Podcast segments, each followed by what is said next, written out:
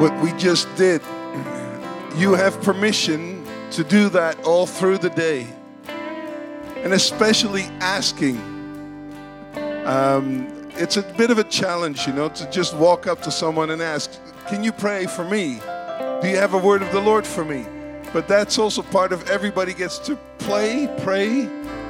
Um, and as you do that, as you model that, that you take yourself seriously, serious enough that you take the love of Jesus for you serious enough that you would go and ask. You kind of open up this pathway for your church. As they see you do that and be vulnerable and be receptive, they will feel that it's okay for them to do the same thing. So I encourage you to practice that. Not just giving, but also receiving today. Is that a deal? Yes. Amen. You may be seated.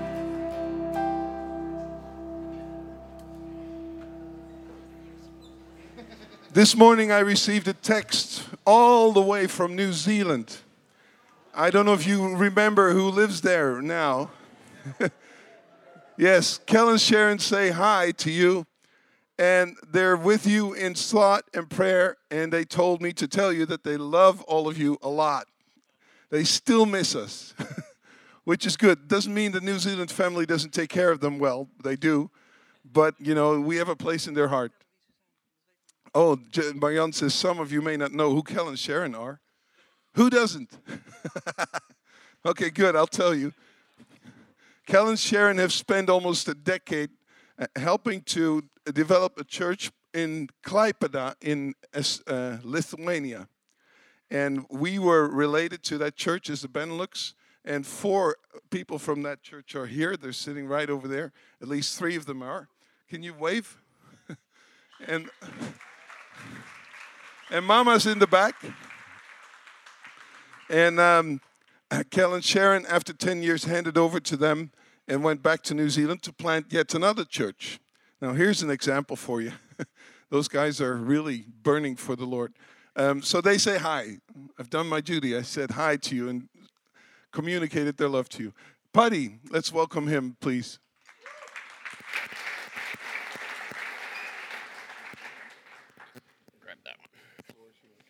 All right.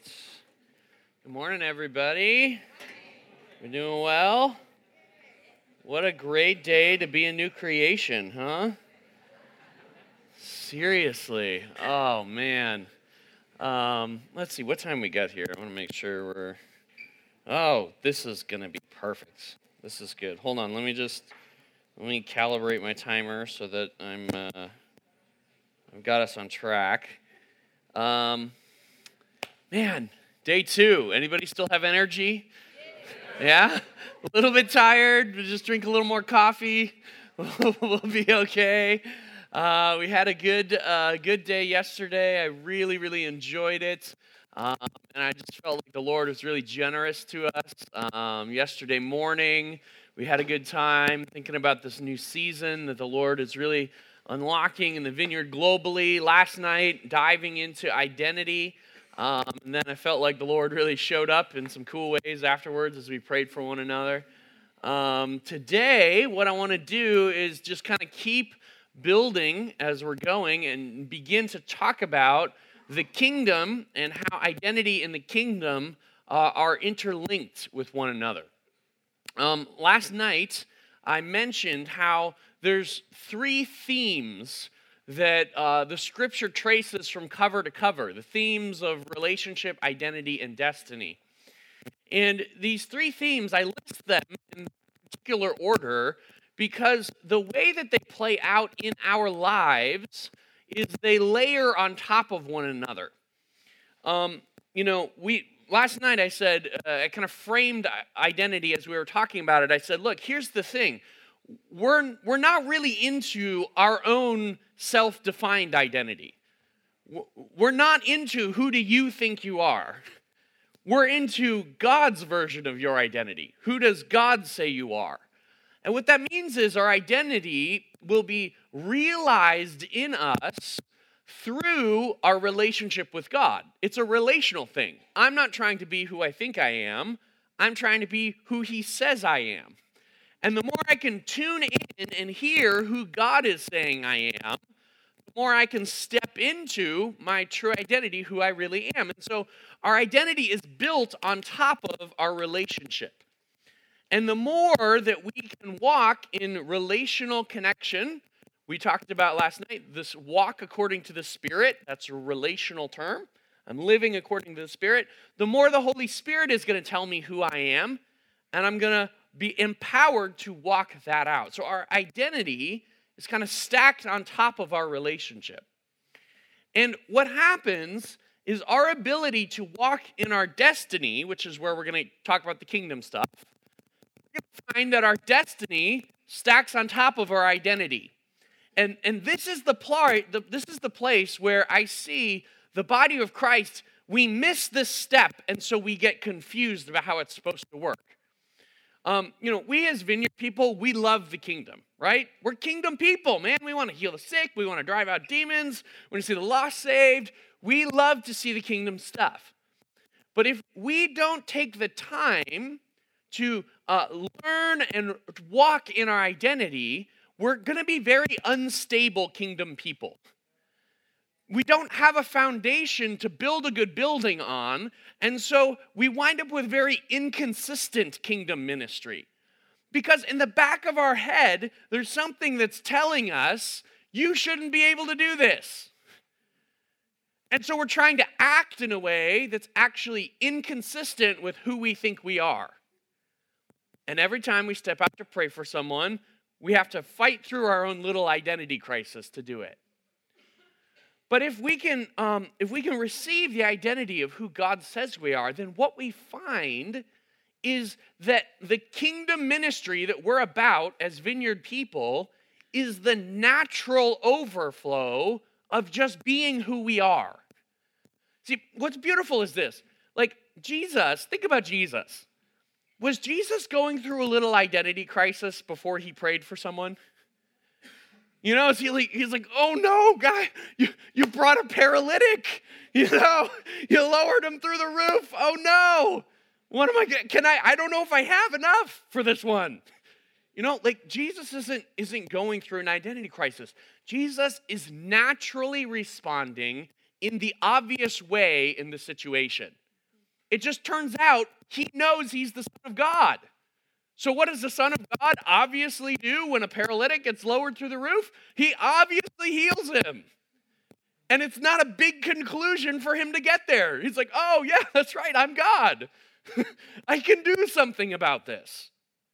When we understand who we are, that we have been made a new creation, and that we are now temples of the indwelling God, when that becomes the most natural and normal thought we have about ourselves, which is what the scripture tells about us, then it frames the way we encounter situations and problems and all of that very differently.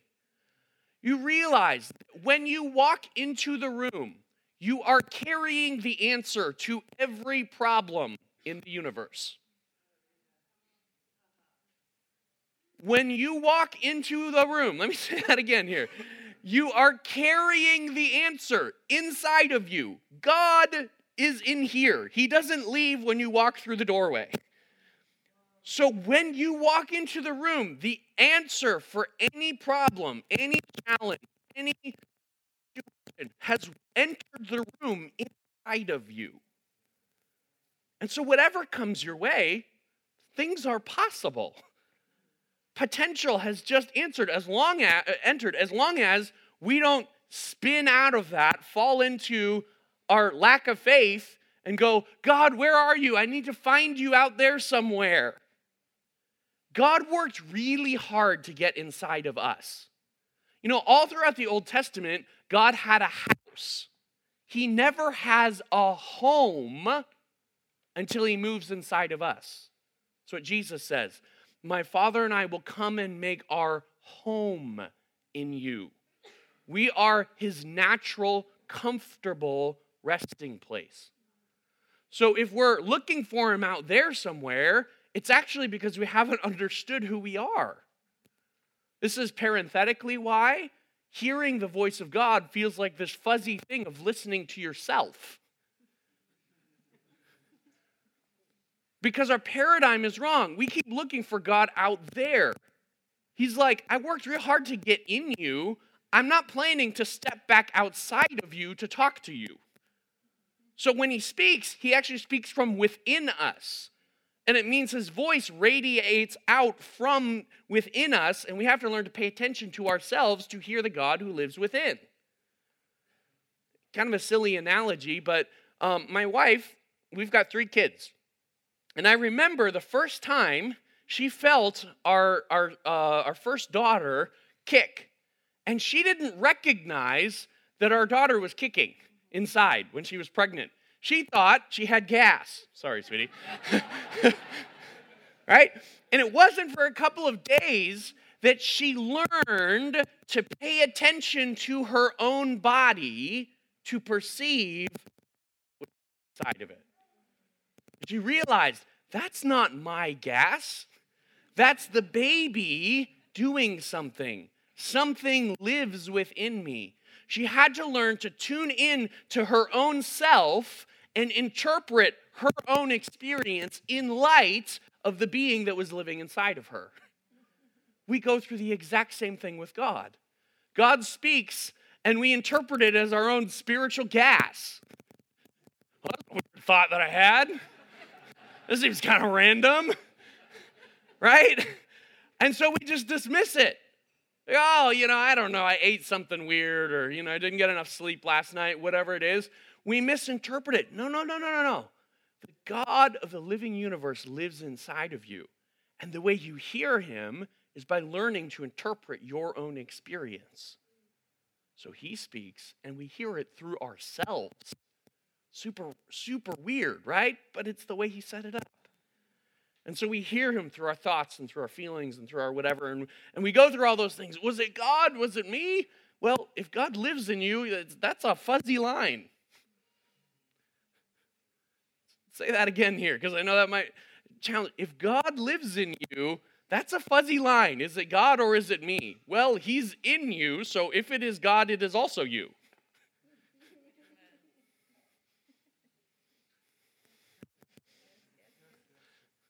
Jesus never, Jesus never went, Am I God or am I man? Okay. so, being a new creation, the most natural thing a new creation does is the kingdom of God. That's the beautiful thing. The kingdom of God is not normal for the old creation. It is, it is the most unnormal thing that there is. It doesn't make sense. It's like it's it's absolutely, you know, it's it's foolishness to the wise, it's it's all of this. But for the new creation, the kingdom of God is incredibly natural. Jesus brings this up. This comes up when um, Jesus is having the, the famous uh, born again conversation with Nicodemus. In John 3, Let's just look at this here. John 3, um, verse 2. You guys know Nicodemus, he sneaks out, has this conversation with Jesus, asking questions.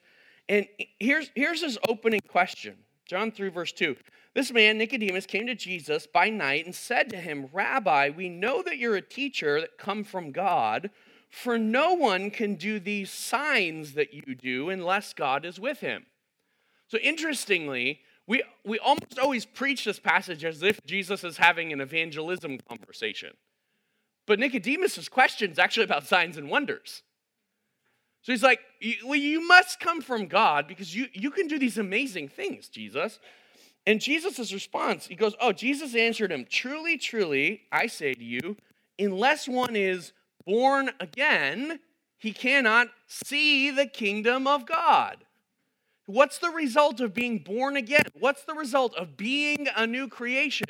Is that you can see the kingdom of God. And interestingly, the way Jesus brings it up, he, he kind of almost implies, like, yeah, all you got to do is be born. You can be spiritually one day old, and you can see the kingdom of God.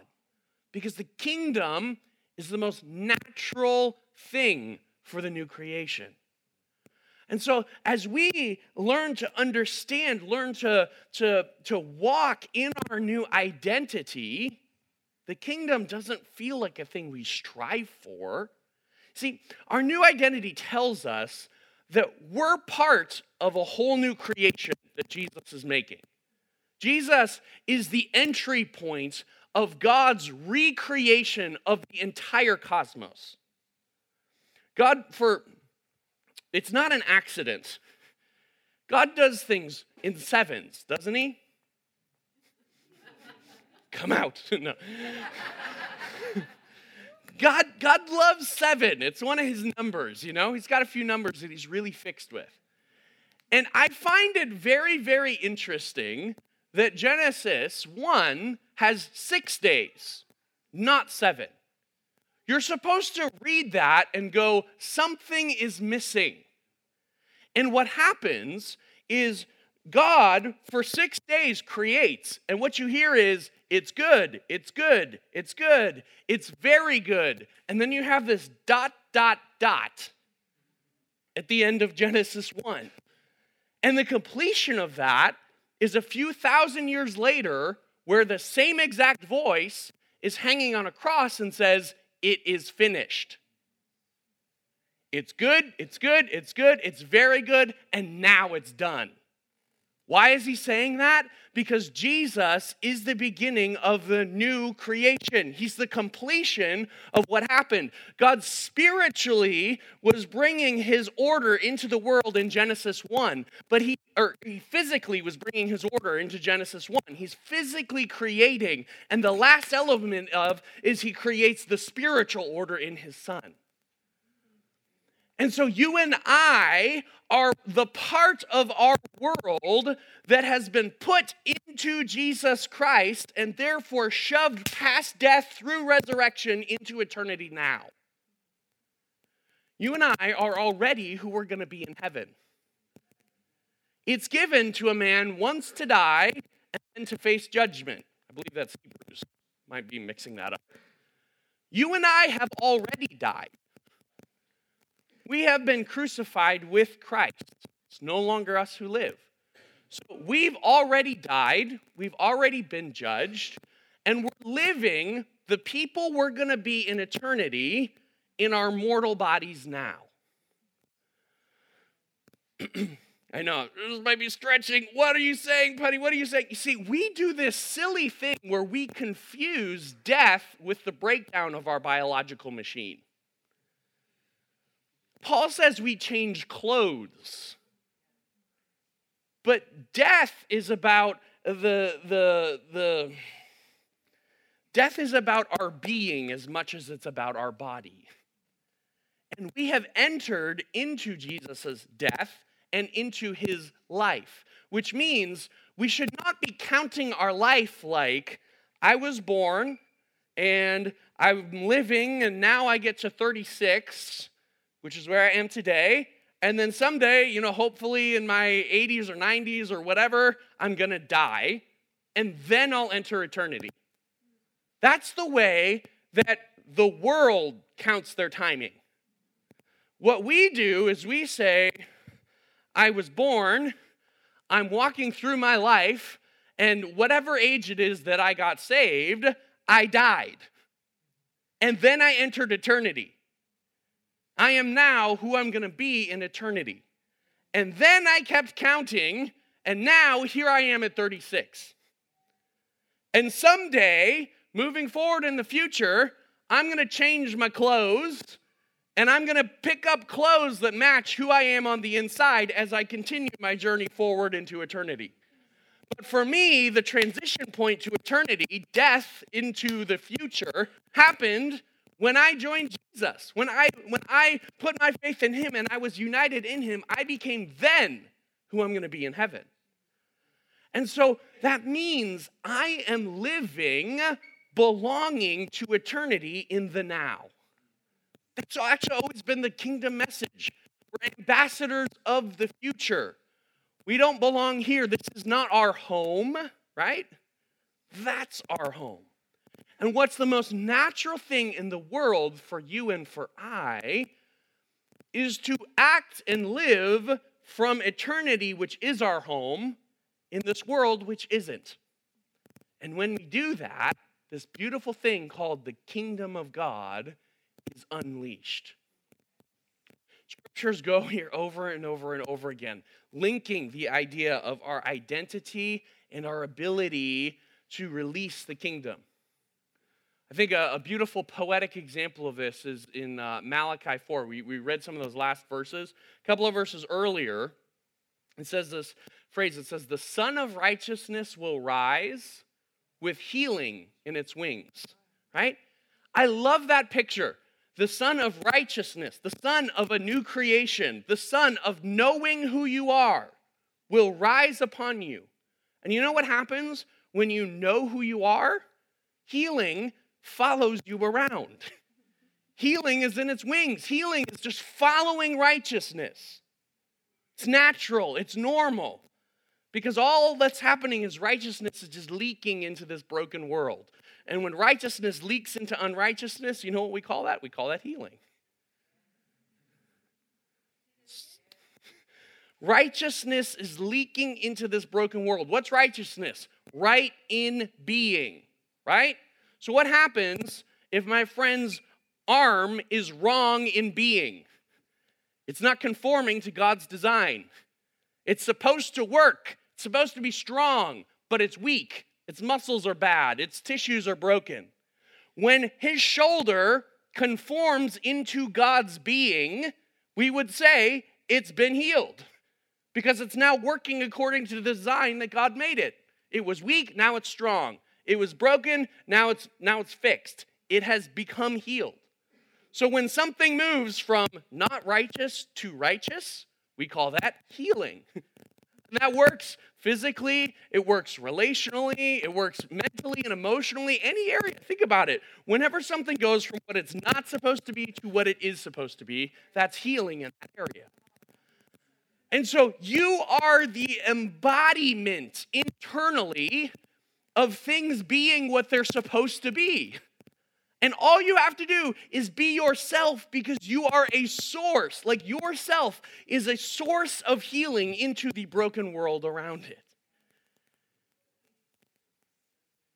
Oh, thank you, right? You're with me. uh, I know a lot of you are with me. I just know this is new. So it's like, whoa, mind broken, comprehending things differently right? but you can see what happens is all of this anchors this stuff really solidly in our lives. It's no longer this thing where it's like out there and I got to find it somehow. Like, where is healing? I, I got to go get it and, and, and pull it back. Because as long as you're in that place, this whole thing feels so hopeless, doesn't it? It feels like hard work.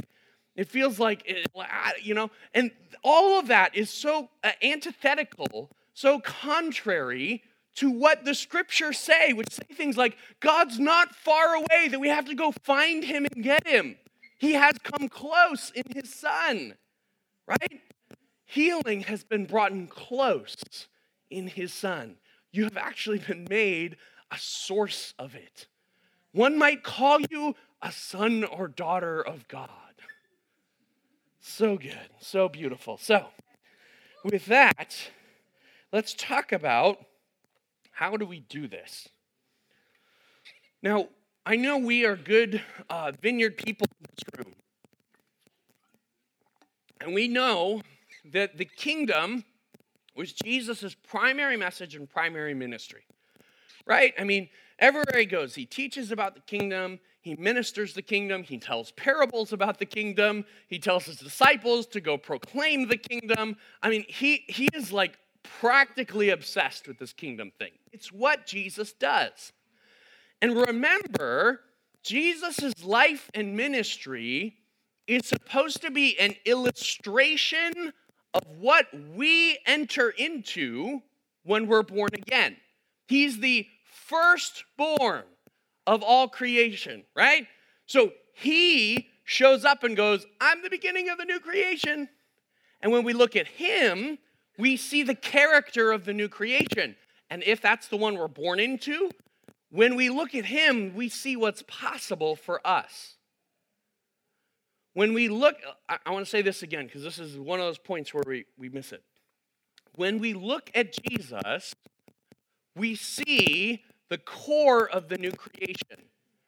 And we're not supposed to look at that and, and, and draw the conclusion Jesus is so amazing and I'm so lame. He's not supposed to be someone that impresses us and puts distance between us and him. He's actually supposed to be the example of what the new creation is like that you already belong to. He's the blueprint of the new creation. Am I supposed to switch? It's not working? Hello? Okay, we'll, we'll, we'll double team it. That'll be great. Jesus is the blueprint of what the new creation looks like. So when we look at him, we shouldn't just see something aspirational that is so far distant from us. No, no, no. Jesus is supposed to be the example of us. Jesus says it this way, and I think this is a, a great truth to kind of hang some things onto. Remember when Jesus says in John 14, like, he's like, I'm going to leave. Thomas is like, but we're not going to be able to do this after you leave. we need some help. And Jesus says, I'm the way, the truth, and the life, right? No one comes to the Father except for me. I'm sure you've heard that. Think about this Jesus was, when he said that statement, 100% God and 100% man, right? The incarnation, that like beautiful mystery. Jesus would not be able to say, I am the truth as the incarnation unless he was saying that as 100% God and 100% man. What that means is this Jesus is 100% of what you need to know about God, and shockingly, he's 100% of what you need to know about man. It's that second part we don't like. The first one we go, oh, yeah, yeah, yeah, yeah. And then we're, oh, don't know. Jesus is 100% of the truth you need to know about God and 100% of the truth you need to know about yourself. Paul puts it this way I resolve to know nothing but Christ and Him crucified. Why and Him crucified? Because that's also you and me crucified. Jesus is everything you need to know about God, everything you need to know about man. And so, if the kingdom is his primary message, then that means the kingdom is our primary message. It's our primary ministry. Now in John 5:19, this is a this is a great vineyard verse. We'll just flip there and read it because it's good. Jesus gives us one of, one of the keys to his ministry. Um, he's just healed someone. The Pharisees are complaining, per the usual. And he says this Truly, truly, I say to you, the Son can do nothing of his own accord, but only what he sees the Father doing. For whatever the Father does, that the Son does likewise. For the Father loves the Son and shows him all that he himself is doing. So Jesus himself basically says this guys, Pharisees, don't get confused. I'm not flexing God's superpowers to heal people. The Son can do nothing of his own accord. Jesus wasn't walking around healing people, leveraging his divinity. He, he set that aside in a measure when he incarnated. Um, Philippians 2 talks about that. So he healed, I mean, he was fully God, fully man, but he was healing as a man, not healing flexing his godness. The Son can do nothing of his own accord, but only what he sees the Father doing. So, what that means is this Jesus was healing in partnership with God's leading. Now, look at the list that Jesus was able to get done in partnership with God's leading. I mean, and not just even healing, right? I mean, uh, loads of incredible miraculous healings. I mean, healing the every possible condition you can think of, driving out all these demons, walking on water, multiplying food, you know, just all kinds of crazy stuff. All of that comes out of I'm entering into partnership with what the Father is doing. That's the way of the new creation. You and I can do these same things. Jesus said so. In fact, he prophesies it. Truly, truly, I say to you, anyone who believes in me will do the same and greater works. So that's crazy. We look at Jesus and we go, You're not even the higher bar. There's so much distance between me and you that you're, you're more like a fairy tale than anything else, Jesus. And Jesus puts himself as the lower bar. Truly, truly, I say to you, anyone who believes in me will do the same and greater works. Jesus goes, I'm the lowest bar that every single one of you can surpass. And he says, Because I go to the Father. Here's, here's something just to noodle on, okay? We're not going to teach into this right now, but Jesus went to the Father and is now seated at the right hand of the Father in heaven, right? You and I, scripture says, are seated in him in heavenly places at the right hand of the Father. When Jesus said that, he was not seated at the right hand of the Father in heaven. What that means is you and I in spiritual places right now, this might sound like a scary statement, occupy a place of higher spiritual authority than Jesus had when he was on the earth. That's why he says, We'll do the same and greater because I go to the Father. I'm going to give you a higher spiritual authority than I have when I am walking on the earth. So anyone who believes in me can do the same and better than I can do. Pretty cool, right? So Jesus is Jesus says, "I do this thing in partnership." I'm partnering with God. I'm entering in to what he is doing, right? Now, what does this look like? Because what I want to do is I want to take some time and actually lean into this and practice this. Here's what I found. Vineyard people usually do not lack a motivation to do that verse. We hear that and we go, Great, I want to do that. I want to do what I see the Father doing. Only problem is, I don't know how to see what the Father's doing and do it with Him.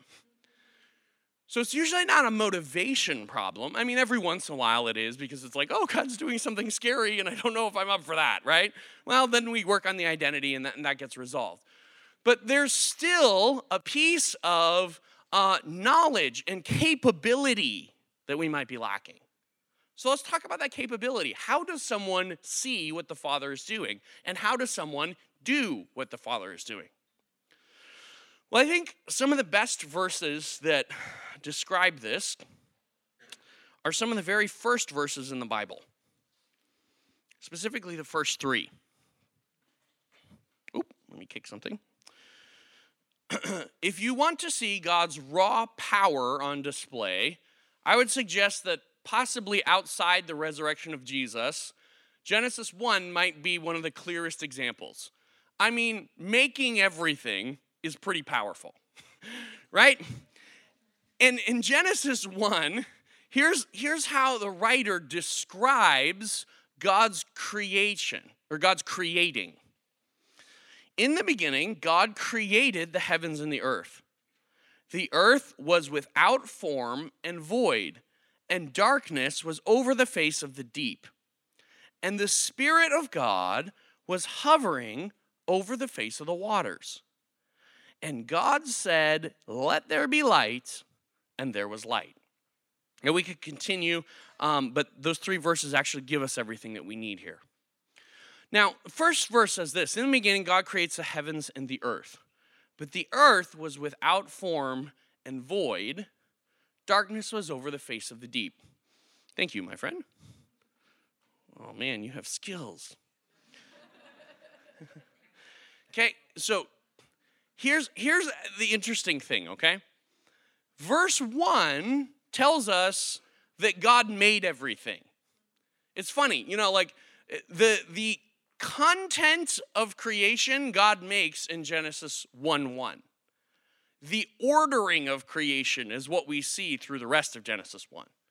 So God makes the heavens and the earth. We don't know how, we don't know what exactly that looks like. God makes it. But it says the heavens and earth were without form and were void. Okay? What does that mean? It means they were messy, they were chaotic, they were not the way that they're supposed to be. They were your teenage daughter or son's bedroom. You know, it's without form and void. The clothes are on the bed and they're not in the drawer, you know, like there's stuff everywhere. There's a there could be a plan to this bedroom, but it is not being followed, okay? So creation is without form and void. It's messy. And it says that in this messy, chaotic state, the Spirit of God begins to hover. The Spirit of God hovers over brokenness and chaos. And it's in this context that God says, Let there be light, and bang, light gets created. See, what's happening here is there's a partnership that's unlocking God's design. And that partnership is this the Holy Spirit first begins to hover over chaos and disorder. And in the context of the hovering Holy Spirit over chaos and disorder, the Word of God is spoken. And when the Word and the Spirit come together, that's when God's design is unlocked. That's when God's rule is achieved. When His Word and His Spirit come together. Now, this this picture winds up getting pulled through the scriptures over and over again. There are a lot of times when God's power on display is intentionally pictured as a partnership between the hovering presence of the Spirit and the spoken word of God. Okay? Uh, we'll fill in some of the details of how we got here in a little bit, but I'll give you an example. Okay? In Acts 14, Paul shows up. He's doing one of his church planting, you know, uh, missionary journeys, and he shows up on an island that has never heard the gospel before. And it says he's preaching. And while he's preaching, he looks out and he sees a man born crippled, and he says, That man has faith to be made well. Now, pause. Let's think about this. By definition, there are zero Christians in this place. It's the first time the gospel has ever been preached. No one is saved. So, how does this unbeliever have the faith to be healed? Question.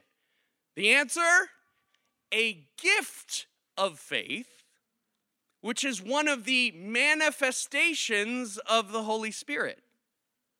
So Paul looks out and goes, That dude has no business having faith. But there's faith right there. That's the hovering presence of the Spirit of God. So, what does he do? It says he cries out in a loud voice Stand upright on your feet. And the guy pops up and is healed. Why? Paul sees the hovering presence of the, of the Spirit of God and he adds the Word of God. Word and Spirit come together, God's design is unlocked. See, what happens is, by the way, sometime go and reread a bunch of the miraculous stories in the New Testament, and you'll see these details jump out of you. Same thing happens with John and Peter as they walk by the, the cripple at the, on the way to the temple. There's intentional language that indicates to you Peter and John saw something before they stepped in and did something. So, um, what happens is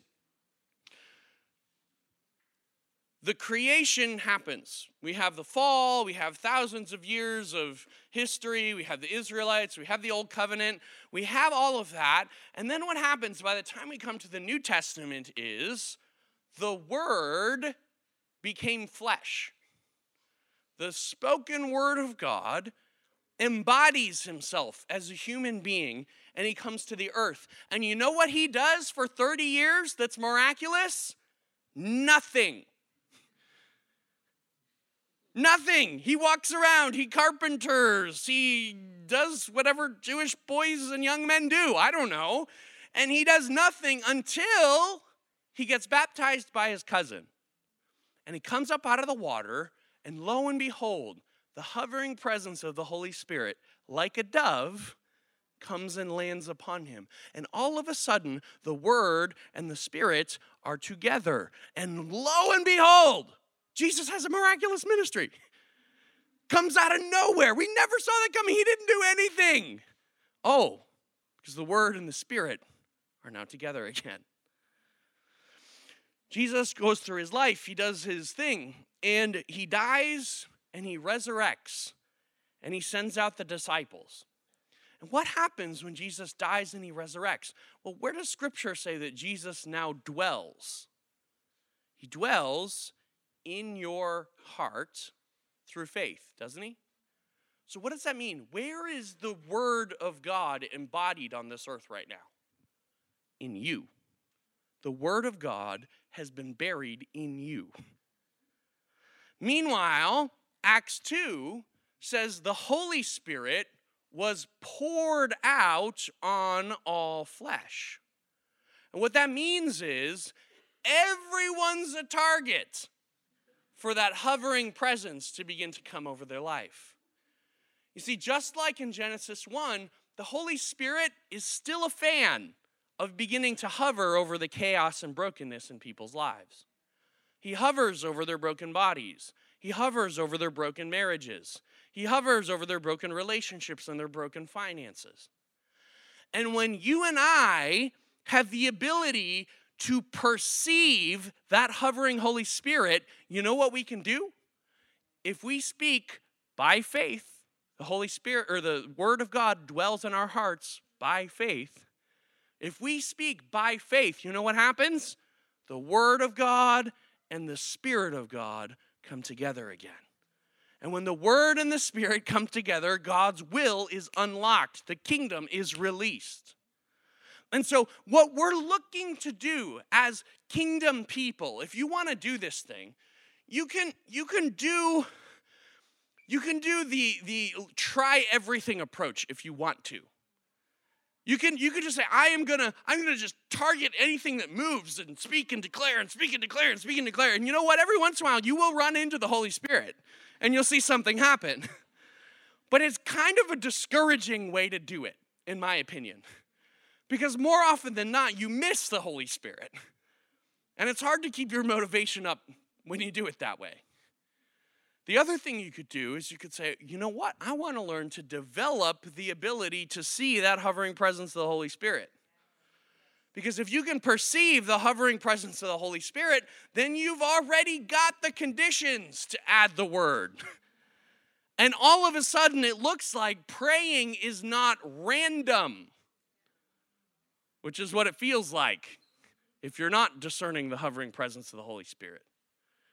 And then unfortunately, we we cast the randomness, we reflect that back in ourselves, and we come to the conclusion I don't have the right gifts or something like that. When the whole thing is just it's it's backwards. You have all the gift you need. You know what gift you have? The gift of the Holy Spirit. That's all the gift you need.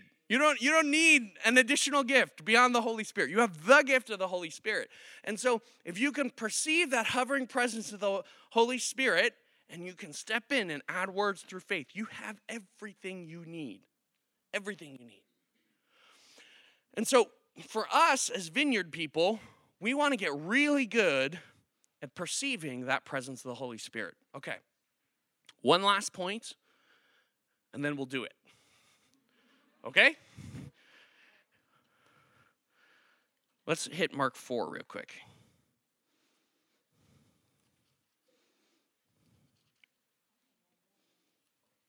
Is this helpful? Is this clicking a few things together? For some of you, a couple of you? Okay, good.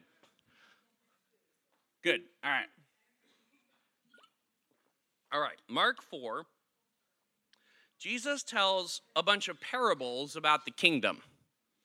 Now, when Jesus tells parables about the kingdom, it's important that we realize he's telling parables about the kingdom. And he's not telling parables about the church. So in Mark 4, Jesus tells this parable With what can we compare the kingdom of God, or what parable shall we use for it? So he's going to tell us a parable about the kingdom. Once again, not about the church. It is like a grain of mustard seed, which, when sown on the ground, is the smallest of all the seeds on the earth, and yet when it's sown, it grows up and becomes larger than all the garden plants and puts out large branches, so that the birds of the air can make nests in its shade.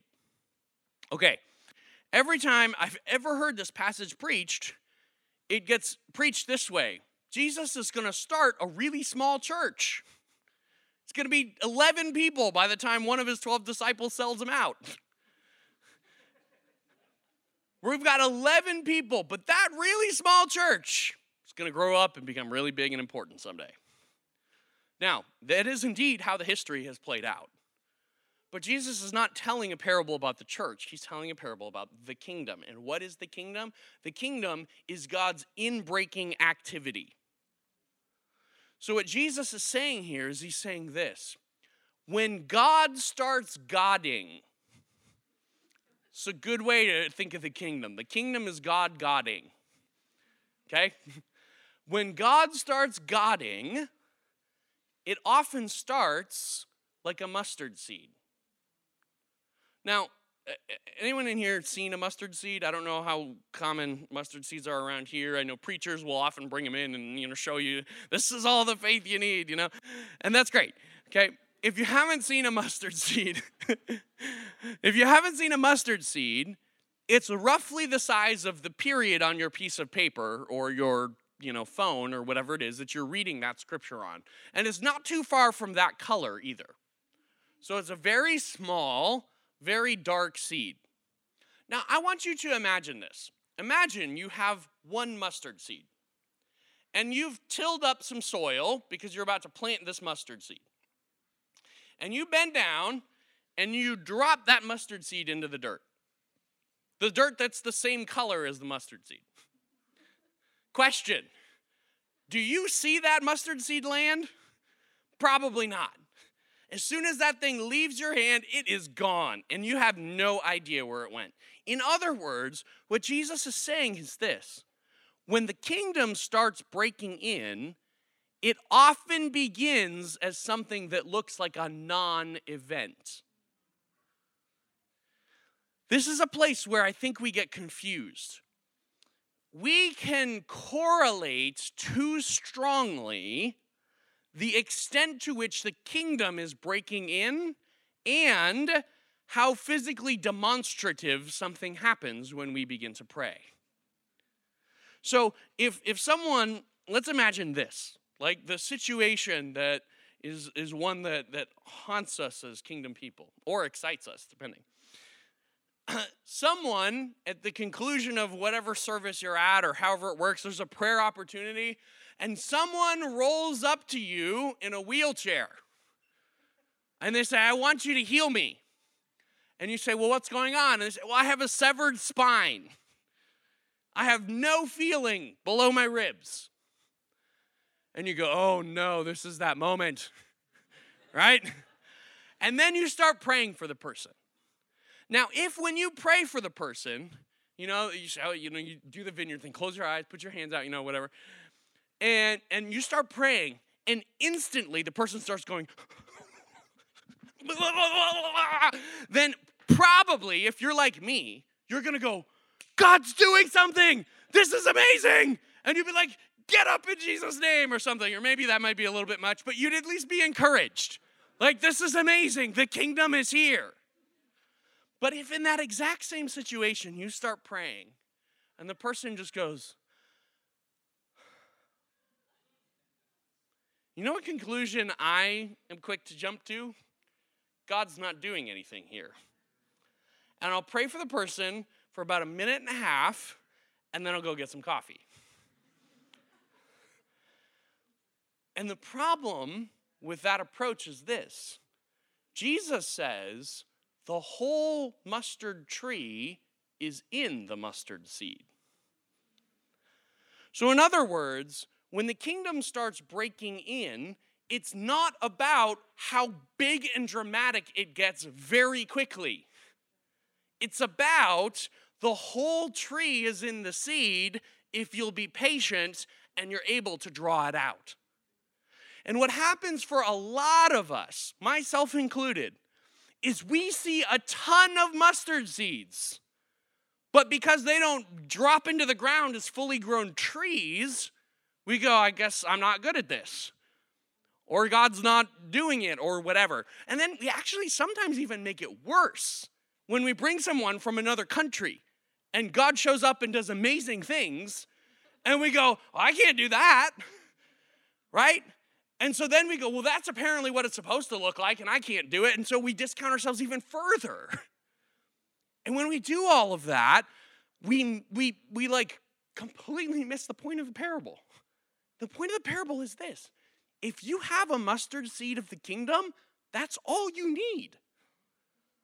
The healing for this person getting up out of the wheelchair is in this breathing and the slight eyelid flutter. The tiny little thing, the smallest possible symbol of the kingdom breaking in. If you have a mustard seed of it, you've got everything you need. And so the issue is how can we keep working with it and perceive the small is not a problem? The small is all I need. I've got the kingdom. That's what I'm looking for. It's not how much of the kingdom, it's do I have the kingdom here? Once it's kicked in, I'm just going to work with it, and that's going to grow, and it's going to be great. How do you work with it? How do you partner with the kingdom so that it continues to grow and multiply? You speak words with faith. Because when you perceive that tiny mustard seed, what are you perceiving? The hovering presence of the Spirit of God. So you add words through faith, word and spirit comes together, more unlocks. Add words through faith, more unlocks. Add words through faith, more unlocks. Don't give up if you've got a mustard seed. Learn to work with the mustard seed, and you'll see all kinds of amazing things happen. Okay, let's do that. Does that sound okay to you guys? Let me. Okay, first thing, can we lock the doors? No, just. I'm kidding. It's warm in here. We don't want to close off any circulation. all right, here's what we're going to do. The real reason I told you all of that is because I want to do that. And I want you guys to have a mental framework for understanding what you're about to see, okay?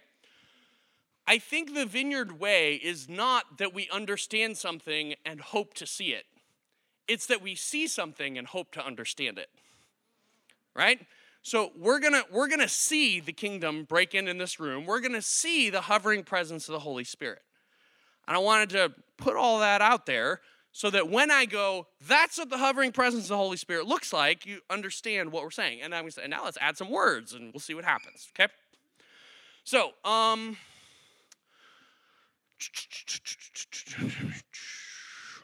Gal in the black. Yeah, come on up here. Hmm. Everybody goes, oh no. it's okay, you won't be alone. Just sit tight here. Sit tight. Um, leopard print type material. Come on up. Yep, that's great. Thank you, thank you. In the gray sweater there, come on up. Oh no. I don't know what I just picked, but you all do. Pick my sister, my other sister. You're There's another uh, okay, okay. Well, well, it'll be their turn soon enough. It's okay. It's okay. Um, um, um, um, um, um, um, um, um, um, um, I think you're two rows from the back. You have a gray hoodie on. You're right behind the gal in the stripes there. Yeah, the beard. Yeah, him. Yeah, come on up. This is the fun part. Okay. And you, would you come on up?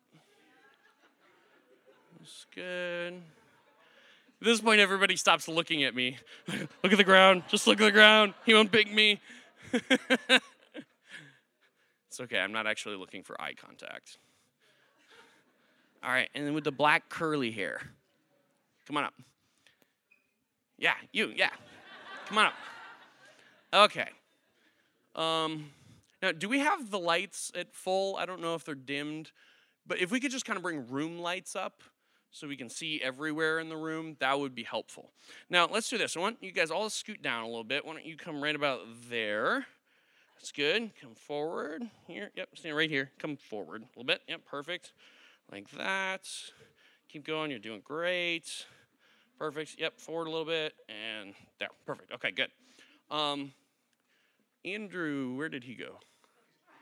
He ran. He knows what's about to happen. No, he'll be back. I'm sure he just went to the restroom or something. Okay, so here's what we're gonna do. Okay, um, we're gonna take our remainder of our time here today, and we're gonna practice doing exactly what I talked about. But as we do that, okay, and as we practice seeing the Holy Spirit move, I'm going to ask something of you, and then I'm going to commit something to you in return, okay? Now, here's what I'm going to ask of you. Unless I give you instructions, please do not pray. I know, it's a what? Yeah, okay.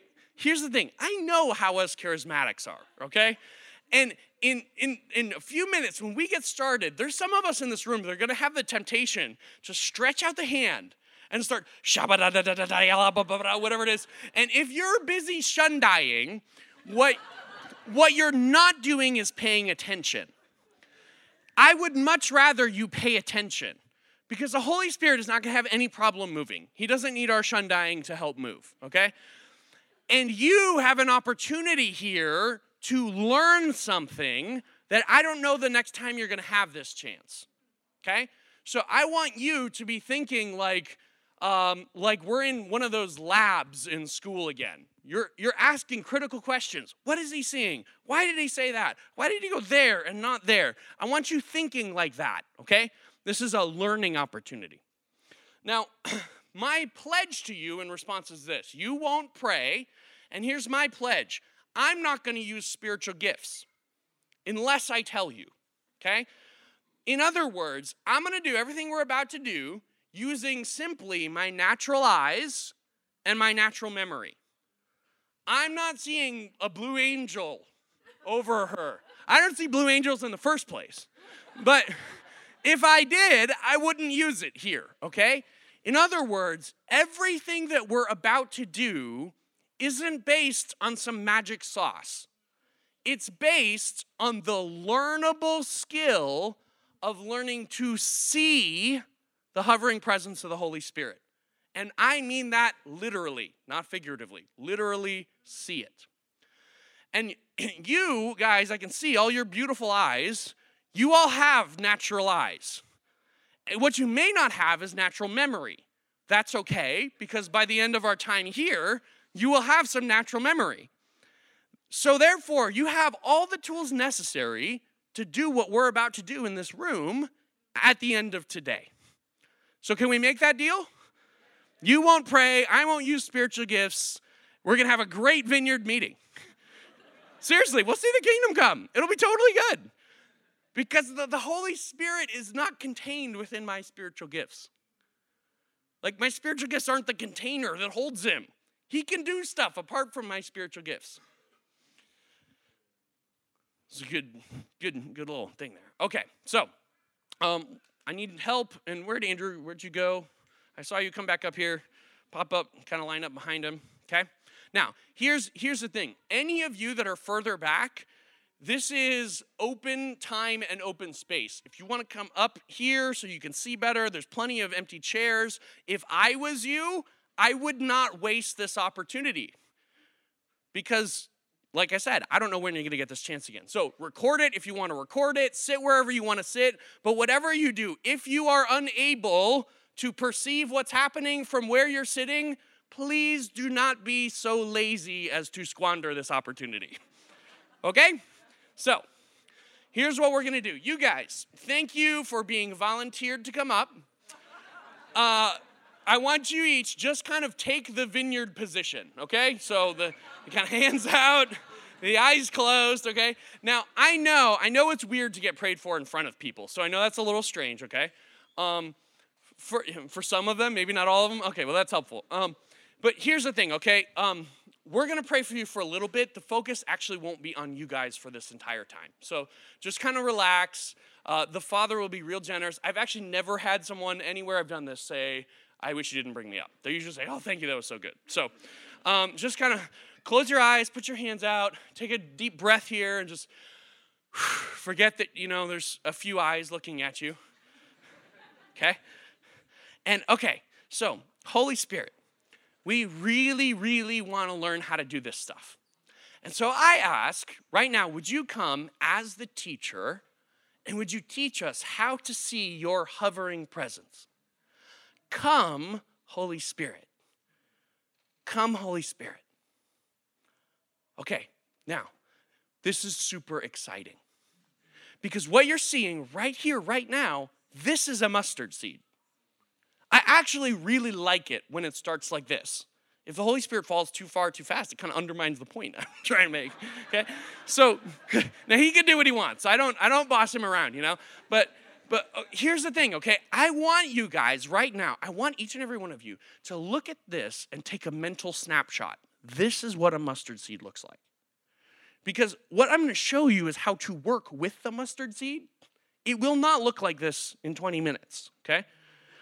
But I want you to remember where it starts because the truth is, this is where it starts for the overwhelming majority of us. Okay? You see the same mustard seed when you pray. It's about working with that mustard seed. So, okay, let me point out just real quick. I see the hovering presence of the Holy Spirit physically doing a few different things with a few different people. So, let me kind of point that out. It's subtle, mustard seed sized. Um, let me point that out so, so we know what's happening here. So, here, um, what I see happening with her is a little bit of a sway back and forth. If I was dramatic, it would look like this. It's much, it's much less than this, but there's a tiny little bit of a sway happening. That's actually very common when the Holy Spirit begins to engage someone. When the Holy Spirit engages someone, there's there's there's kind of like a scale to how big it looks. And a lot of times when you see something this small, it's easy to go, well, how do I know that's the Holy Spirit? I mean, that's that's like so subtle. Well, that's the point. If it was big, you wouldn't be questioning it. But it's the same exact thing, it's just in mustard seed size. And so you don't dismiss it because it's small. You learn to recognize the character of it and you capture it and you go, that's the mustard seed. That's the kingdom of God right here, right now on her. That's what it looks like. Again, sort of like we talked about hearing God, how we, we have this picture that He speaks from the outside. Some what we need to do is get rid of the garbage picture and embrace an accurate one. When the Spirit of God starts touching someone, we need to get rid of whatever the garbage picture is. This is the accurate one. That's what it looks like when God's kingdom starts crashing into reality. Mustard seed. Okay, so that's happening there. Andrew, why don't you, and Brittany, why don't you guys kind of tune in and we'll have you point out a few things with some of these other people as we go here. Okay? Now, what I see here, again, very subtle, I see really deep breathing. And you'll see this happen when uh, you pray sometimes. The person's breathing will really shift. Anybody ever, when they start praying, the person goes, Anybody ever do that? And we can tell, because we are so naturalistic, and I get it, I have a PhD in science. Because we're so naturalistic, we tend to look at that and we go, oh, they're just relaxing. Well, they probably are relaxing, but also, let's not forget the word for spirit is the word for breath. So when you say, Come, Holy Spirit, and the person goes, it's literally the most literal picture of the Spirit of God coming on them that you could have. So a lot of times the breathing winds up shifting here. Also, there's a real sense of what, what would you say you feel when you look at him? peace, right? Peace and calm. See, one of the one of the elements of the Spirit of God coming upon someone is often our attention gets pulled somewhere. It's kind of the opposite version of when someone's like on the phone, you know, you're having a conversation with them and they're not there with you, you know, they're on their phone. Well, it's the same thing. He's not fully here in this room. Like there's a part of him that's been caught up into the peace of God, which, oh yeah, that's one of those fruits of the Spirit, isn't it? Right? So I can I can identify an intention that's being kind of caught up with the Lord. Okay, Andrew, what are we seeing here?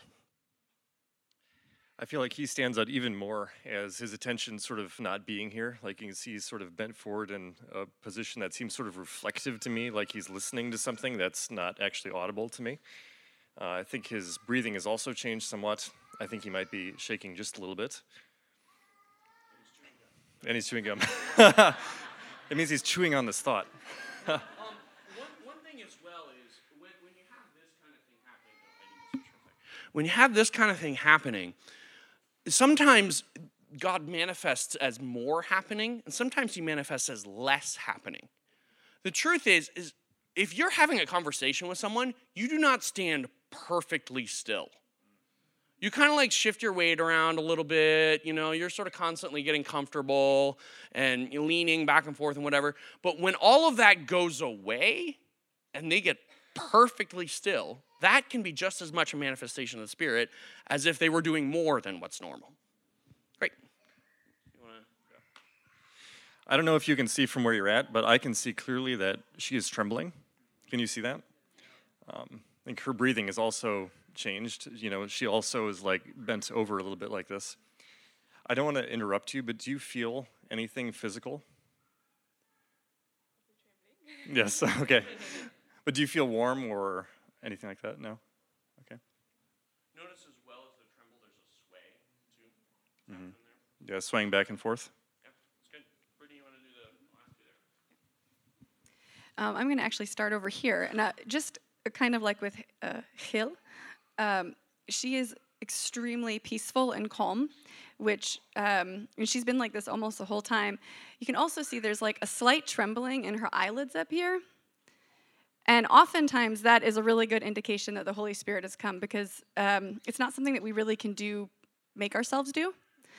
And so um, that can just even be an indication that the, the presence of the Holy Spirit is right there, right there with her.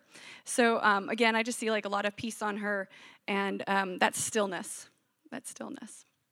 And then over here, um, this is she's probably uh, one of the more demonstrative that we have up here. Um, yeah. And, um, you know, along with, I think, a lot of what's already been said, you'll see there's the twitching, but there's also like a bending that she's been doing. If you, I don't know if you've been seeing like that. And a lot of times when the Holy Spirit grips us, sometimes there is like, it's almost like there's like um, that's something that's deep within us that kind of like crumples us. And um, that's something I'm definitely seeing on her as she's going through. Um, actually, her fingers are super duper, super cold. Um, and that sometimes like a change in temperature one way or the other can be can be something as well. Um, yeah the head shakes. I mean there's just a lot going on here. It's and the, the smiles. Okay so the, the lord is doing different things with each one of them and that's that's a key thing to notice. Like when the holy spirit starts showing up it's not the same with every person and it's not the same with any person every single time he knows what he's doing and he manifests differently as is needed. Now, here's the thing we follow him, not us. So at this point, we've perceived the hovering presence of the Holy Spirit.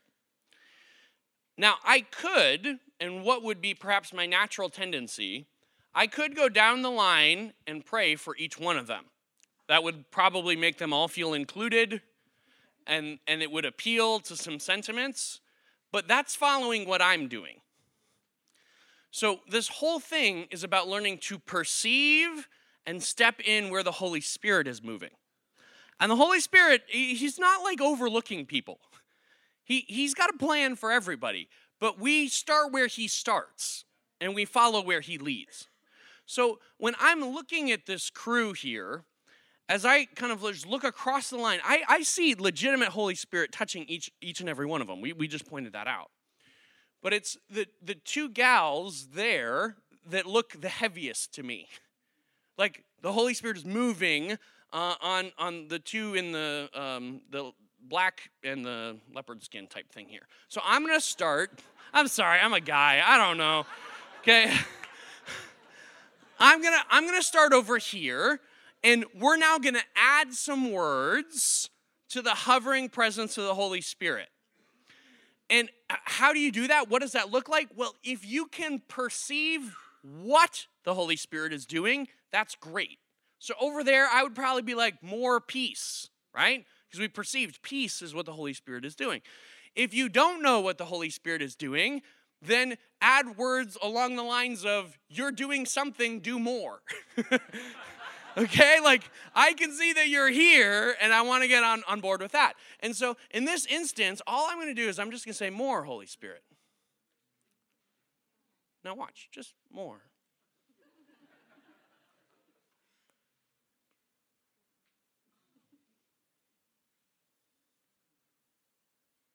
Yeah, more. There he is, more. And you'll notice as I'm adding words, it's turning up a little bit, right? This is this is more than what was happening earlier, right? That's good. Let's keep going. Keep just keep drinking that in. More on Lydia. Look at how the look at how the trembling's turning up. You can see her whole dress is shaking. More. You're doing a great job staying composed up here. it's good. Just keep receiving from the Lord. It's good. Yeah, more Holy Spirit. Now, hold on. Everybody, I want you to look at the end of the row.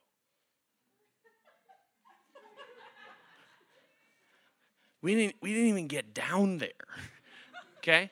And, and here's what the Holy Spirit does, okay? You, you know that parable where Jesus talks about the Spirit, he like blows like wind in the trees. You don't know where he's going but you can see where he's at. The Holy Spirit really does work that way. The wind is blowing in the trees right here. So we come over here and we say, we come over here and we say, More Holy Spirit. And he turns up, and then we see the wind down there. So what do we do? We go down here. We say, More Holy Spirit. Andrew, why don't you pop over here just real quick? Yeah, there it is. More. Now, pop quiz. What would you guess this is? Fruit of the Spirit wise. Joy, right? All right, so more joy on our God. More joy. It's okay, you can relax. It's always weird to get prayed for in front of people like this. You don't want to break down and become a laughing mess. it's okay. More of your joy on our God. More. More, more, more.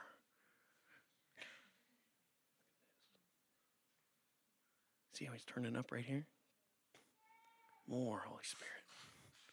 More. God, I bless that peace. Bless that peace on him, God. More, Holy Spirit. More over here, too. Bless that peace. More. Yeah. It's good. More, Lord. Now, when you're, you're, you're experiencing someone who's uh, the Holy Spirit is manifesting by doing less, not more. When that turns up, you, they don't start doing more. it, does that make sense? And so, in other words, when peace turns up, it doesn't all of a sudden start looking demonstrative, right? So, it's good though. More, Lord. Just bless him. Bless him, God. Bless him, God. More, Holy Spirit. I just can't help it, so I'm just to go. Just more on these ladies, God. Okay, now, pop quiz. Does anybody know what this trembling is often indicative of God doing? This is that natural memory part. Some people might know. Freedom could be that. Often, yeah, related to that, often it's power. Power is what's happening is there's something flowing through her body that her body actually can't control. And so often you'll see that shaking when power is happening. So I'm going to specifically bless that. More of your power on it, God. More. As her face is getting really flush. The trembling is turning up even more. Yeah, more. More, more, more, more, more, God. Receive the power of the Lord. That's good. If you're seeing something like this when you're praying for healing, that is a really good sign. That is a really good sign. You want to you want to be be excited about that. All right. Yep, just keep doing more, Lord. That's fun. Would you just open your hands for me here? Yeah. Just keep receiving. Yeah. More Holy Spirit. Yeah. Just bless that peace, God. More. I can't see what you're saying. You can see she even started swaying a little bit the, under that peace. More Holy Spirit.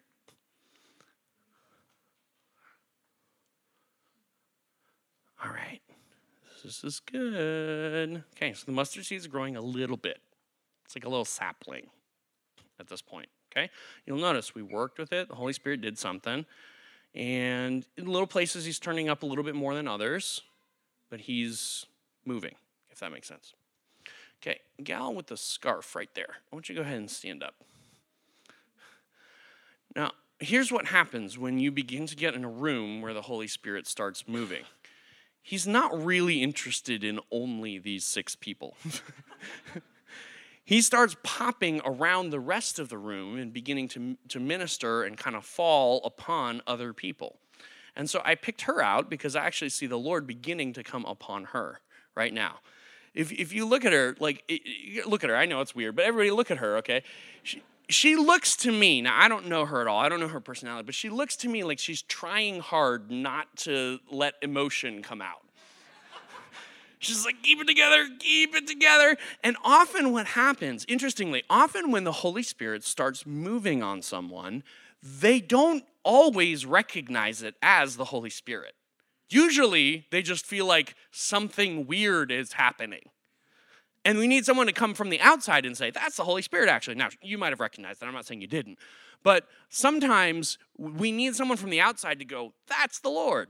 So here's what we're going to do. If you're within reaching distance of her, I'd like you to go ahead and stand up. You're going to join. You're going to get to be the prayer team here, okay? including the row behind. Yep.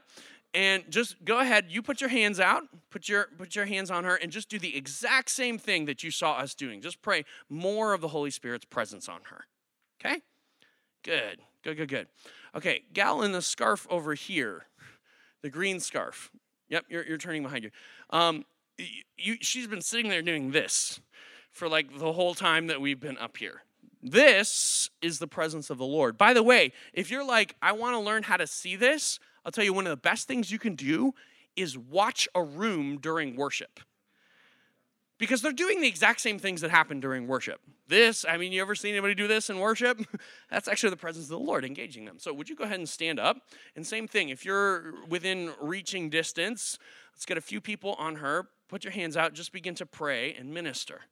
She's doing the same swaying thing. I don't even know if you know you're doing it. Most of the time, we don't. You're doing the same swaying thing. You stand up and same thing. Circle around. Yep. Mustard seed is growing. All right, guy in the plaid over there. Maybe plaid isn't exactly right, but you just turned around, you've got your arms crossed like this. Yeah, you. Ha. Stuck. Same thing happening. You guys circle around, lay hands on him, okay? All right. Thank you, Holy Spirit. Thank you, Holy Spirit. Now, just relax. We're just following him, okay? We're just watching. Holy Spirit, we just thank you for what you're doing. Look at her. Look at her. She's getting hammered, right? That's good. This is this is actually how life-changing encounters happen. We stood up with her. Nothing major was happening right? She was like looking weird, or looking like she was feeling weird. Maybe I should say it that way, right? But that's the hovering presence of the Spirit of God. And as we tune in, He multiplies it. He multiplies it. gal with the kind of pink flowery dress right there. The Lord's beginning to, to fall on you. Would you, the circle of you guys right there get your hands on her? Yeah, good.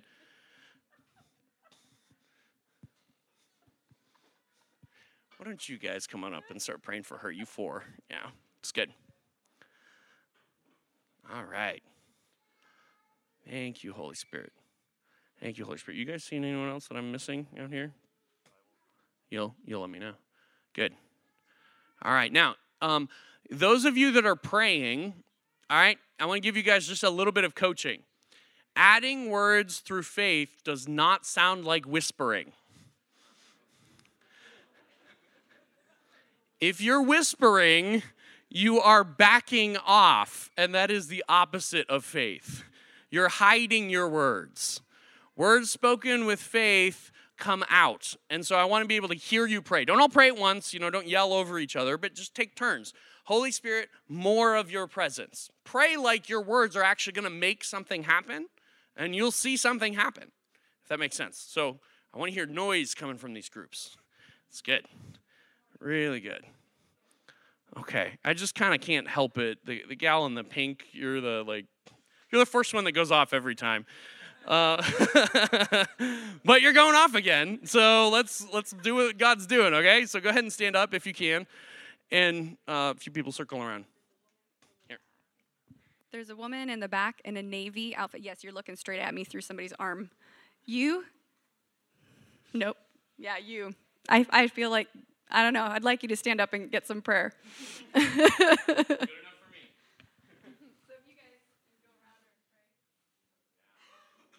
I'd like to pick out one more. You in the in the black with the watch. Yes. Would you please stand up? And people around her pray for her, please. Thank you. Now we're looking, right? And we're engaging and we're praying. As you're doing that, it's good to keep an eye to the other people in your group because the Holy Spirit will often begin to hop on one of the people doing the praying. And if that happens, it is happening over here, right? The, the one gal is where we started, the other one is really trying to stay silent and not working very well. So, in an instance like this, okay, you're gonna do what you see the Father doing. It's cool to keep praying for her, but you want to break off and pray for the person God's falling on now as well. And so let's do this. Group back here, group back here. I don't know if you guys can pay attention. I want you guys to actually split. Keep praying for her, but pray for the other gal as well. So kind of divide in two, and why don't we add a few more to the group? Some of you guys jump in and help get that sorted. All right, Lord, we thank you that your kingdom is crashing into this room, God, that people's lives are being touched, that you're empowering, that you're filling, that you're pouring on, that you're healing, God, that you're doing all of these things. We bless it, God. Turn it up. Turn it up, God, in Jesus' name. Jesus' name. There's a guy in the back row. You're kind of in like a white and checkered pattern, white and I don't know if it's red or pink or something like that. Yeah, go ahead and stand up and you guys pray for him. And the dude in the blue in the row behind, yeah, you're kind of bobbing up and down. Yeah, you should get prayer too. Don't jump in. You, you need to get it. That's good. That's good. All right. I think you guys need to pray for him. Go ahead and stand up. Yep. Jump on there. That's good guy with the kind of red and blue, is it maybe? Yeah, you're leaning back like real comfortable. You're, you're it. Tag. it's good. More Holy Spirit all across this room. All across this room, God. Yeah. Why don't you guys go pray for her? See her back there? Just kind of kneeling over, hand on the thing. Yeah. More Holy Spirit. This is another wave of the Spirit of God coming over the room. He often comes in waves, kind of. And so, even just a minute ago, it was kind of calm, feels a little more chaotic. It's the Holy Spirit coming over the room. It's cool. Lean in when, when He's doing that. Lean in. Um, is a gal in kind of white and black there, tank top? Yeah, that's you. I think you're supposed to get some prayer. Can we get a few people? Maybe some of you guys head back and some of you back there, get some prayer for her. Yeah. Thank you, Holy Spirit. Thank you, Holy Spirit. Now, if you're wanting to jump into a prayer group uh, and you just kind of don't happen to be right next to one, feel free. Um, there's a lot happening across the room. You should get some prayer, and she should get some prayer. So, can I kind of steal some people? Yeah, some prayer for her, get some prayer for her. It's good. It's good. More Holy Spirit. More God. Yeah. Yeah. More honor, Holy Spirit. There he is. More. More. More Holy Spirit. Fill her up. Fill her up.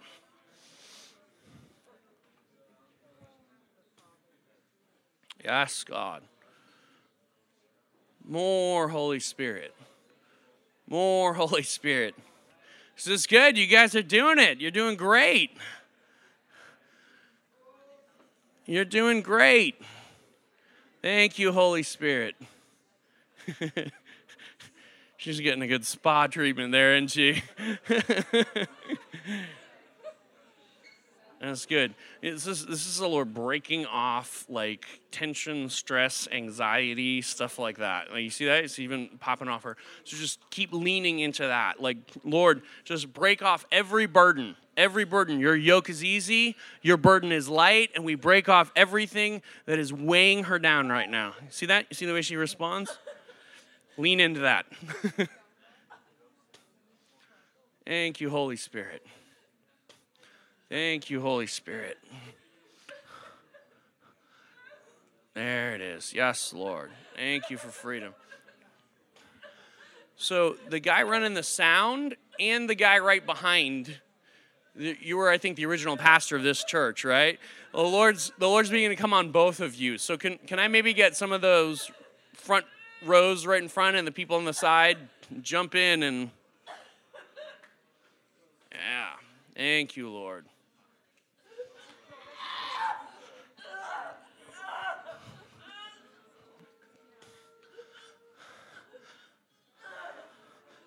Thank you, Holy Spirit. Yeah. Lord's doing all kinds of good stuff, different things, different people. He's bringing his kingdom. This is what kingdom looks like. It looks like another world breaking in on our world. Some of you guys should break off and pray for her. Like some keep praying there, but some pray for her. That's good. You're doing great, everybody. You're doing great. Yes, more Holy Spirit. More Holy Spirit. Don't get too quiet, guys. One at a time. Take turns. Yeah, more of your presence on our God. More. More. That's good. Yes, God. Yes, Lord. Thank you, Holy Spirit. Thank you, Holy Spirit. Thank you, God.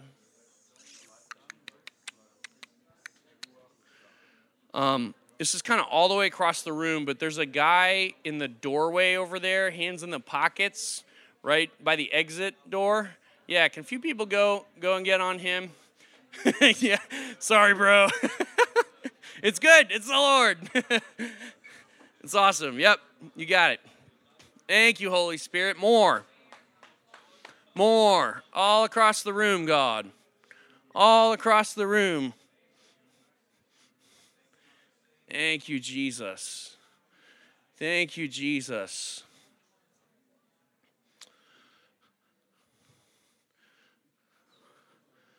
So you guys can feel there's just a little bit of a, a, lull right now. Remember, we talked about waves. This is a lull. That's okay. We're just going to kind of keep leaning in. We're going to keep praying. Doesn't mean anything's wrong. You guys should pray for her. Maybe one for him and one for her. Thank you, Holy Spirit. It's good. There's more coming. We're just going to choose to stay engaged. Yeah.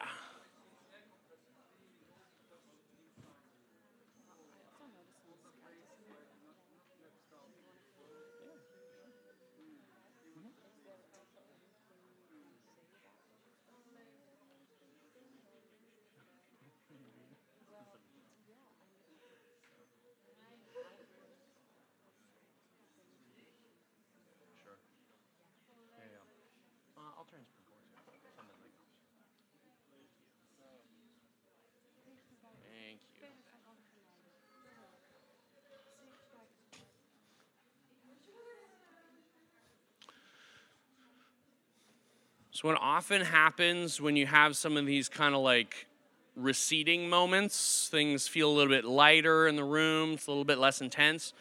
It's almost like God's changing gears. He's moving things into the next gearbox. and then when he re engages, it's going to go deeper. Um, so just kind of stay with it.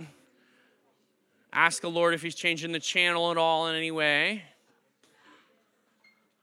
There's more that's going to come. It's good. I really see the Lord actually beginning to move on this side of the room right here. There's a bunch of people like uh, the guy in the kind of light blue collared shirt. He's facing away from me there. Yeah, can you maybe tap him or something? Yeah, you need to start getting prayer. The Lord's starting to come on you. So a couple of people start get, getting prayer for him. Yeah, more Holy Spirit. Turn up, God. Turn up. Turn up. Yeah, more Holy Spirit. Let's try and just kind of walk her over there, break break someone off. Yeah. Yes, Lord. Yes, Lord. Now I know this this seems very uh, different if you're not used to this. I totally understand that. This is totally, in a sense, weird. Uh, but this is what it looks like when God begins to interact with people. And so, um, what we're doing is we're just trying to do what He does, and we'll know by the fruit of it. If it looks weird, but the person gets healed, that's worth it to me. That's what you're doing. Marion, you need to get some prayer, friend. The Lord's starting to come on you. Can can we get uh, a couple of people to come pray for our uh, national director here? The Lord's starting to come on her. Anyone want to jump on that? I know somebody wants to. Yeah. There we go. Come on, come on, friends. This is good. We're a body, we're a family. There it is. The next wave is kind of coming over the room right now. We just say, Yes, Holy Spirit, more. More, Holy Spirit. Yes, God. Yes, God. I just bless you guys. Step in. Go for it. Step in. The Lord is here. The Lord is here. Thank you, God. Yes, Holy Spirit. That's good. Lady's just kind of a joy container, isn't she? it's good. It's wonderful. Wonderful. Yeah. More Holy Spirit. More Holy Spirit. More God. To scoot past you here. Thank you, Jesus. More, Lord.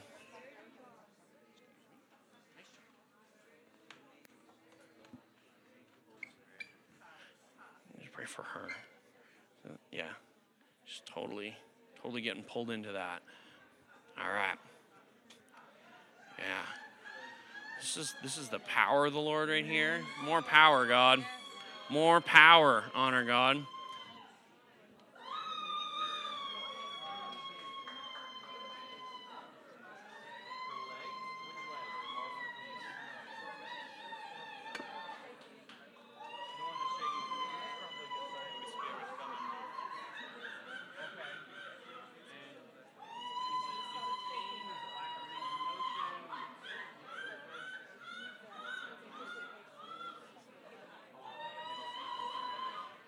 my hand on, on your don't you put your hand wherever it's broken or needs fixing?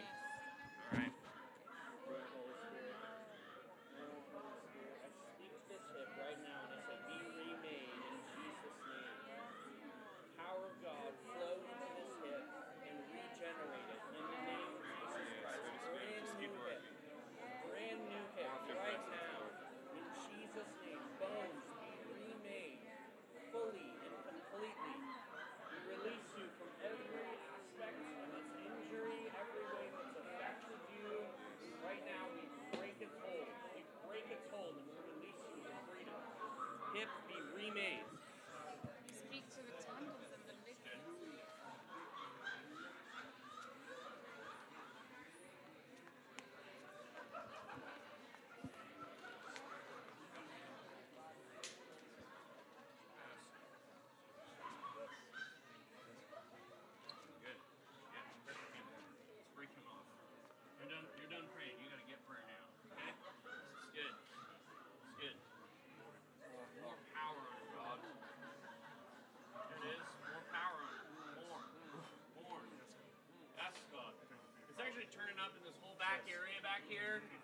Hear me, like my voice projected over you guys, Lord's turning up more. He's coming on you. He's coming on you. More on her, God. More on more on her, God.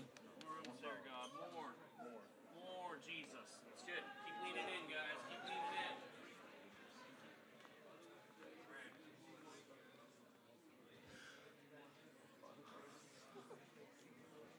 All right, so if you're already getting prayer, you're you're good to go. But if you're not getting prayer, I want you to do a quick um, body check, and specifically, I want you to tune into your hands and get a sense as to if you're feeling something in your hands right now. Okay? You might be feeling tingly, you might they might feel warm, they might be kind of clammy and sweaty. You might even feel wind in them. Who's sensing something in your hands right now? I think there's a lot of people. It's because the Lord just kind of shifted and there's there's healing that's kind of being unlocked. So, here's what I want to do. If you if you're feeling something in your hands, let's go over here kind of in this corner where there's a little bit of room.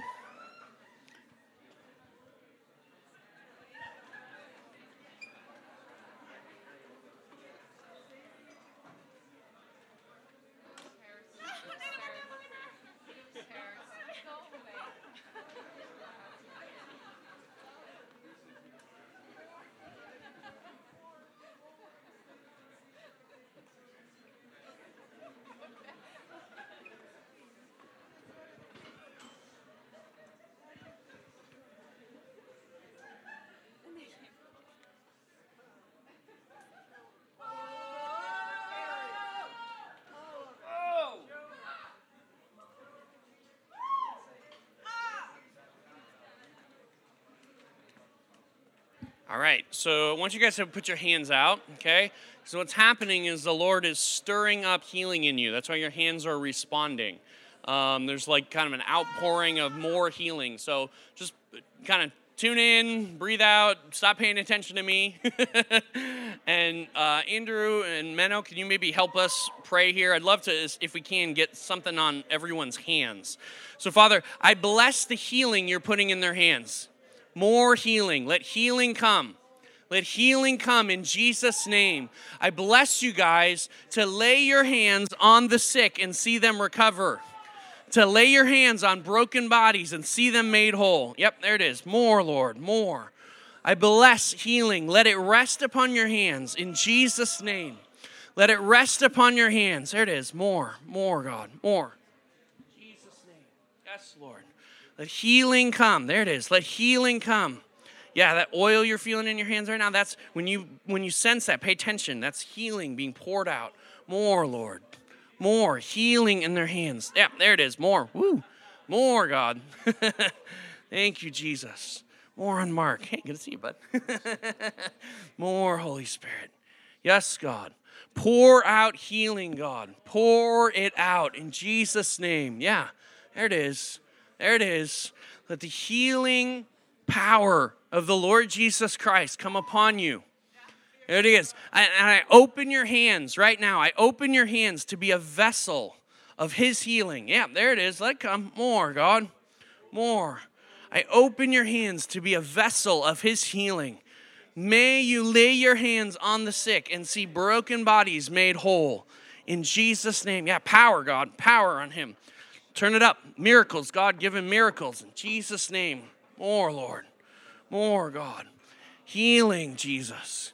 Healing. Yes. Thank you, Lord. Thank you, Lord. More, God. Open their hands. Open them up. Open them up. Jesus' name. Jesus' name. Yes, Lord. Yes, Lord. Thank you, Lord. Thank you, Lord.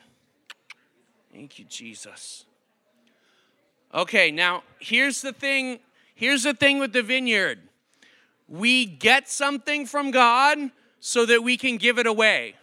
We don't get it to keep it, we get it to give it. So the Lord just poured out healing stuff on these people.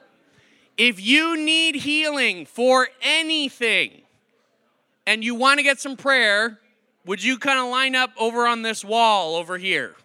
I'm not talking words of knowledge, anything that you need healing for, come line up over here. We got a bunch of people that we're going to put it into practice right away.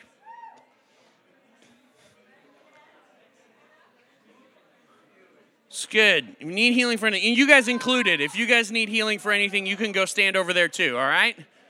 It's good. Here we go.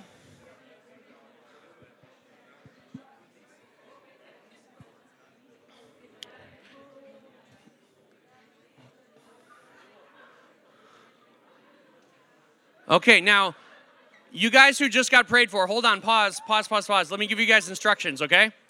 I want you to look at these people and and look to see if any of them stand out to you. Don't just go to a person because you know them. See if someone stands out and go to the person that stands out. If no one does, that's okay. Just go to someone. But pause and see if the Lord would guide you to someone.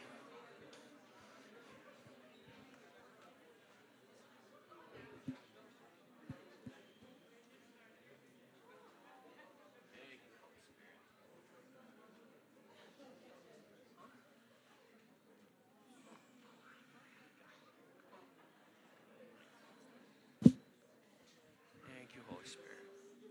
Thank you, Holy Spirit. There it is. More, God. More. More. More. Yep. More. More Christian, God. There it is. Power, God. Power. More, Lord. More. Yep. Thank you, God. Thank you, God.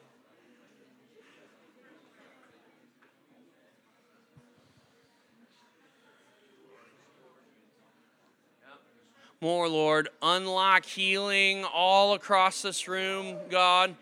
Would you release power, Lord, into broken bodies, freedom, Lord, healing, wholeness. Release your wholeness. Let your kingdom come. Let your kingdom come. Jesus' name. Thank you, God. Let your kingdom come.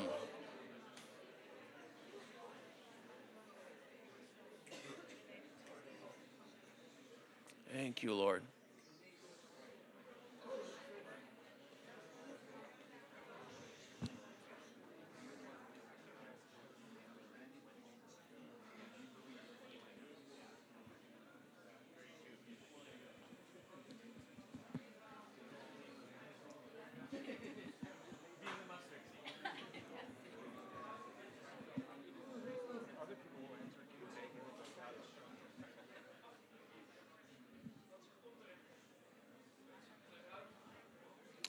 Thank you, Holy Spirit.